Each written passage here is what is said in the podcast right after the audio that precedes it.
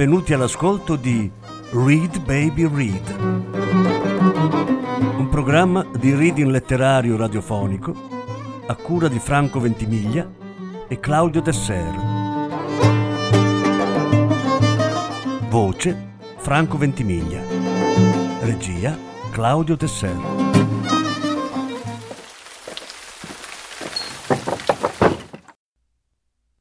Filomena Filo Sottile, la mostruosi trans, per un'alleanza transfemminista fra le creature mostre. Prima parte.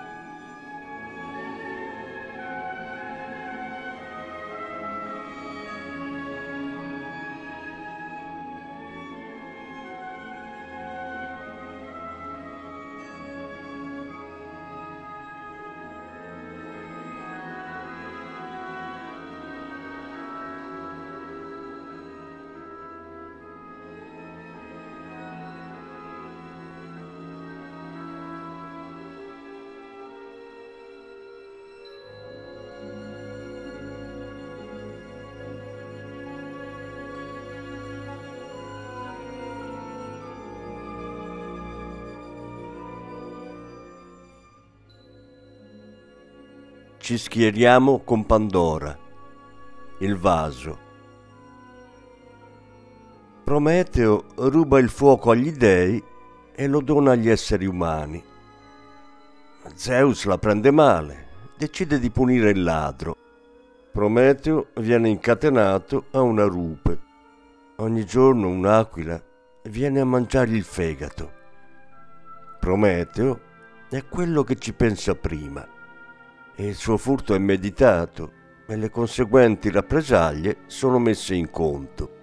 E infatti avverte suo fratello Epimeteo, quello che ci pensa dopo, di non accettare nessun dono dagli dei. Il fuoco è luce, riscalda, protegge dal freddo, tiene lontana la paura, vince le fibre più coriacee, amplia le possibilità alimentari, rischiara la notte. Gli esseri umani col fuoco acquisiscono nuovi poteri. Zeus non ci sta, anche loro vanno puniti. È Esiodo, la più antica fonte del racconto. Grande sciagura per Prometeo e per gli uomini che verranno. A loro, in cambio del fuoco, darò una disgrazia. L'accoglieranno con gioia, faranno festa al malanno. Così disse, e rise il padre degli dei e degli uomini. Al glorioso Efesto comandò di spicciarsi a mescolare acqua a una manciata di terra, di infonderle forza e voce umana e di darle un viso simile alle dee immortali. Una forma bella, d'amabile ragazza. Esiodo, le opere i giorni, versi 55 e seguenti. La fanciulla si chiama Pandora, Efesto le dà forma e le altre divinità contribuiscono al suo corredo di qualità. Afrodite la rende desiderabile e bramosa, Atena le insegna a tessere, Hermes la fa scaltra e mentitrice. Chi non l'accoglierebbe nella sua casa?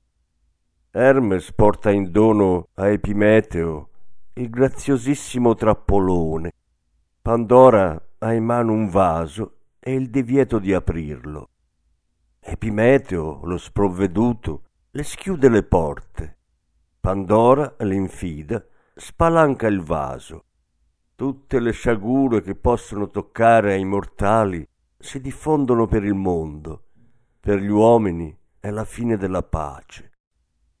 Esiodo fa tappa nei luoghi comuni delle narrazioni patriarcali l'età dell'oro prima, l'innocenza, poi la caduta, l'apparizione della donna, del non maschio, la sua ingombrante presenza.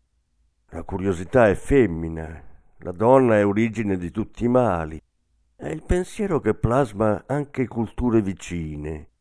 È colpa di Lilith, è colpa di Eva, la cacciata dall'Eden, il dolore, la fatica. E gli uomini si domandano perché le donne non stanno al loro posto? Perché non si limitano a obbedire? Ci tirano addosso tutte le sventure del mondo. E quindi è colpa di Pandora. Ha scoperchiato il vaso, troppo curiosa. Complicazioni e conflitti cominciano a tormentare gli uomini. È finita la concordia. Possiamo dubitare di questa narrazione? Forse complicazioni e conflittualità c'erano già prima. Forse il fuoco le ha solo illuminate. Pandora significa ricca di doni, ma il dono più prezioso che ci porta è il coraggio di scoperchiare i vasi, rendere evidenti i mali e i problemi degli esseri viventi, mostrarli, parlarne. Umilmente come tante altre e altri prima di noi, ci mettiamo nella tradizione di Pandora, scoperchiamo il vaso qui davanti, ne descriviamo il contenuto così come lo percepiscono i nostri sensi. Tira una riga. La parete ovest degli spogliatoi maschili del liceo era piena di scritte nella parte alta del muro c'erano svastiche, croci celtiche, acerchiate, falci e martelli e frasi tipo negri a rogo, fasci appesi, comunisti di merda e così via. Circa a metà strada, fra pavimento e soffitto, qualcuno a grandi lettere aveva scritto Basta con gli opposti estremismi. Chiama la figa, tira una riga. Da lì fino al pavimento c'era un casino di righe, lunghe, corte, dritte, storte, decise, tremolanti, gialle, rosse, blu, verdi, nere, arancio, indago, fucsia, centinaia, un arcobaleno. Noi allora amavamo immaginare di avere una vagina, ma ci era abbastanza chiaro che la nostra riga non sarebbe stata accolta fra le altre.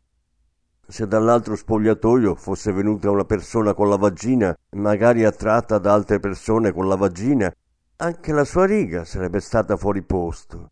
L'arcobaleno era stato invocato per riportare la concordia e, e in effetti sì, aveva fermato i messaggi d'odio, ma gli mancavano molte sfumature. Come sapevamo che la nostra riga avrebbe turbato l'armonia della composizione. Lo sapevamo e basta. Così come confusamente intuivamo che più che fermarli, quel fascio di righe aveva radunato i messaggi d'odio in uno solo, grande, corale, estremista e plebiscitario. Lo pronunciava chi?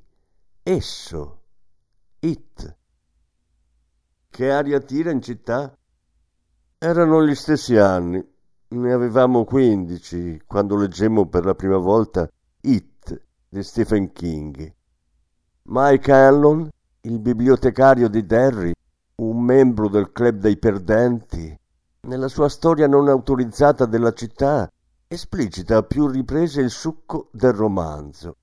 Derry è interamente posseduta da un orrore senza nome, it, esso, che plasma lo spirito e la mente di chi la abita e ciclicamente pretende il suo tributo di sangue. Nelle sue apparizioni l'entità assume le sembianze di un clown, Pennywise. La seconda scena del romanzo si apre al distretto di polizia nel 1985. In stanze diverse si svolgono in contemporanea diversi interrogatori la festa del centenario del canale di Derry si è chiusa da meno di 24 ore. Festoni, bancarelle, baracconi, qualche foto storica, giostre, hot dog e birra a fiumi. Adrian Mellon e Don Haggerty saltano all'occhio in mezzo alla folla. Don, per dire, ha gli occhi truccati, il rossetto, e indossa calzoni di raso così attillati che avresti potuto contargli le grinze del prepuzio. Adrian ha lo smalto sulle unghie e a una prima occhiata sembra una femmina. Per noi che allora osavamo indossare gli abiti di nostra madre solo quando avevamo la certezza della solitudine, e incontrare gente come Adrian e Don, gente come noi, anche solo nelle pagine di un romanzo, era fonte di eccitazione e conforto. Quando fanno la loro apparizione nella storia, Adrian ha appena vinto al tiro a segno un cilindro su cui è scritto I love Derry. E i due se ne vanno in giro abbracciati, ridacchiano vezzosamente e si scambiano baci furtivi. Webby ha 18 anni, è alla festa coi suoi amici Steve e Chris e il suo senso civico è profondamente urtato. Può un fottuto culattone andarsene in giro tranquillamente con un cappello così patriottico? No, tocca intervenire. Dovrei fartelo mangiare quel cappello, lurido bucaiolo. Adrian risponde a tono, ma passa un poliziotto, rotea il manganello e mette fine al diverbio.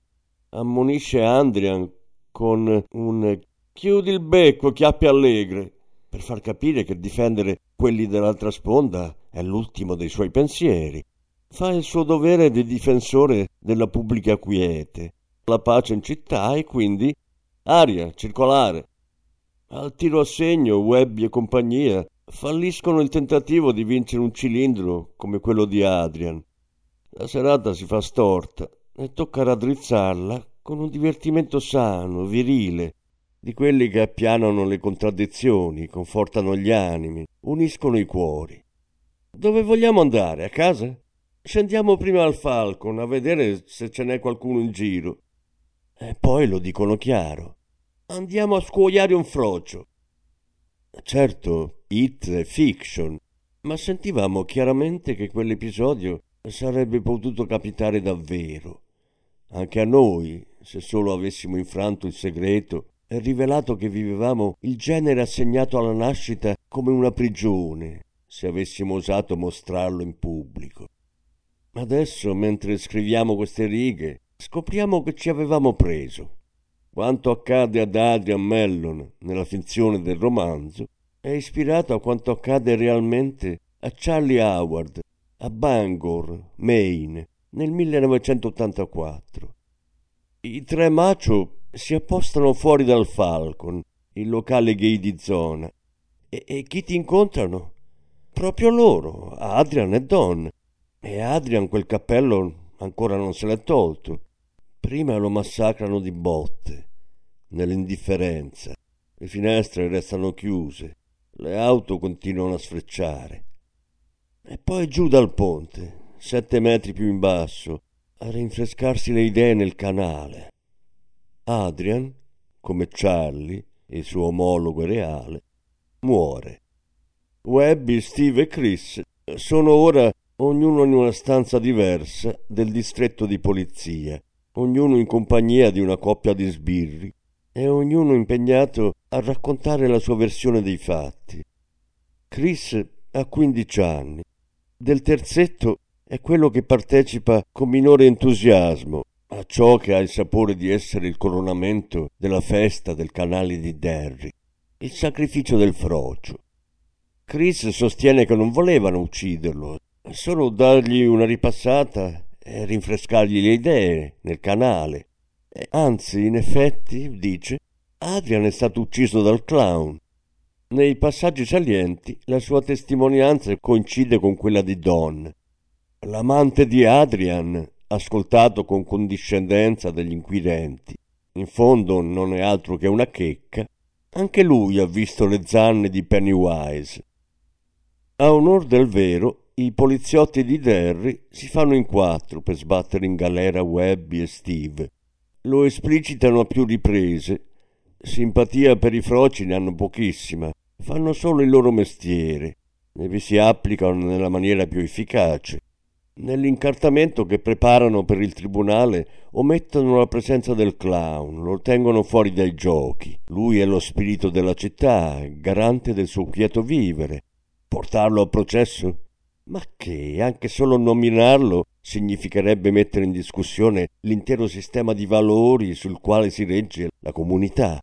Certo, le sue azioni destano spavento e sconcerto. Si lasciano dietro qualche vittima, ma pazienza.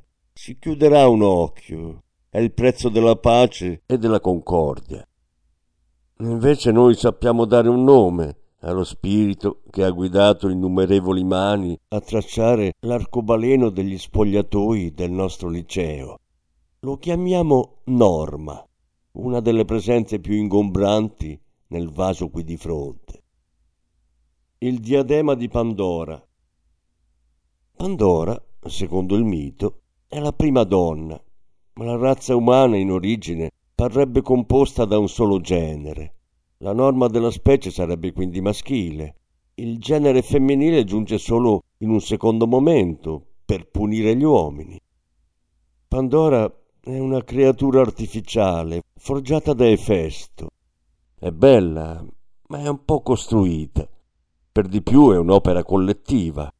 O- oltre al dio del fuoco ci mettono le mani Afrodite, Atena, Hermes, le grazie, la persuasione, le ore. Pandora è adorna di fiori, monili e gioielli, tutt'altro che naturale. Sul capo Atena le pone una corona d'oro. Vi aveva scolpito meraviglia a vedersi, creature mostruose, tante quante sono nutrite in terra e in mare. Ne aveva scolpite molte, rifulgenti di somma bellezza. Destavano stupore, quasi avessero voce. Esiodo, Teogonia, versi 581-584. E quindi Pandora è un essere anormale, non completamente umana, artefatta. Non basta, porta in testa una corona di mostri e fra le mani un vaso di discordie. Chi si mette nella sua tradizione ha la piena coscienza di essere costruita e rifiuta qualsiasi pretesa di naturalità. Ha imparato, come scrive Monique Wittig in Non si nasce donna, che sono le contingenze storiche, sociali, politiche e i rapporti di potere a plasmare i nostri corpi, i nostri desideri, i nostri comportamenti. Chi sceglie la parte di Pandora va oltre, dichiara orgogliosamente di appartenere al regno delle creature mostre, quelle fuori norma, quelle in grado di suscitare spavento, sconcerto, ribrezzo, disgusto. Siamo qui a turbare l'armonia sociale, la pubblica quiete e la concordia fra gli uomini. Il vaso lo apriamo perché quella supposta pace, ma possiamo anche chiamarla umertà, è la maniera più comune di nascondere il privilegio. Ci uccide. La concordia è allo stesso tempo l'acquario in cui sguazza la norma e l'arena, in cui i corpi dei Charlie Howard e degli Alex Milkovich, delle Renata Spencer, eccetera, vengono martoriati, le loro vite spezzate, e le nostre esistenze, di noi creature mostre, dimidiate, ostacolate, mutilate, annichilite.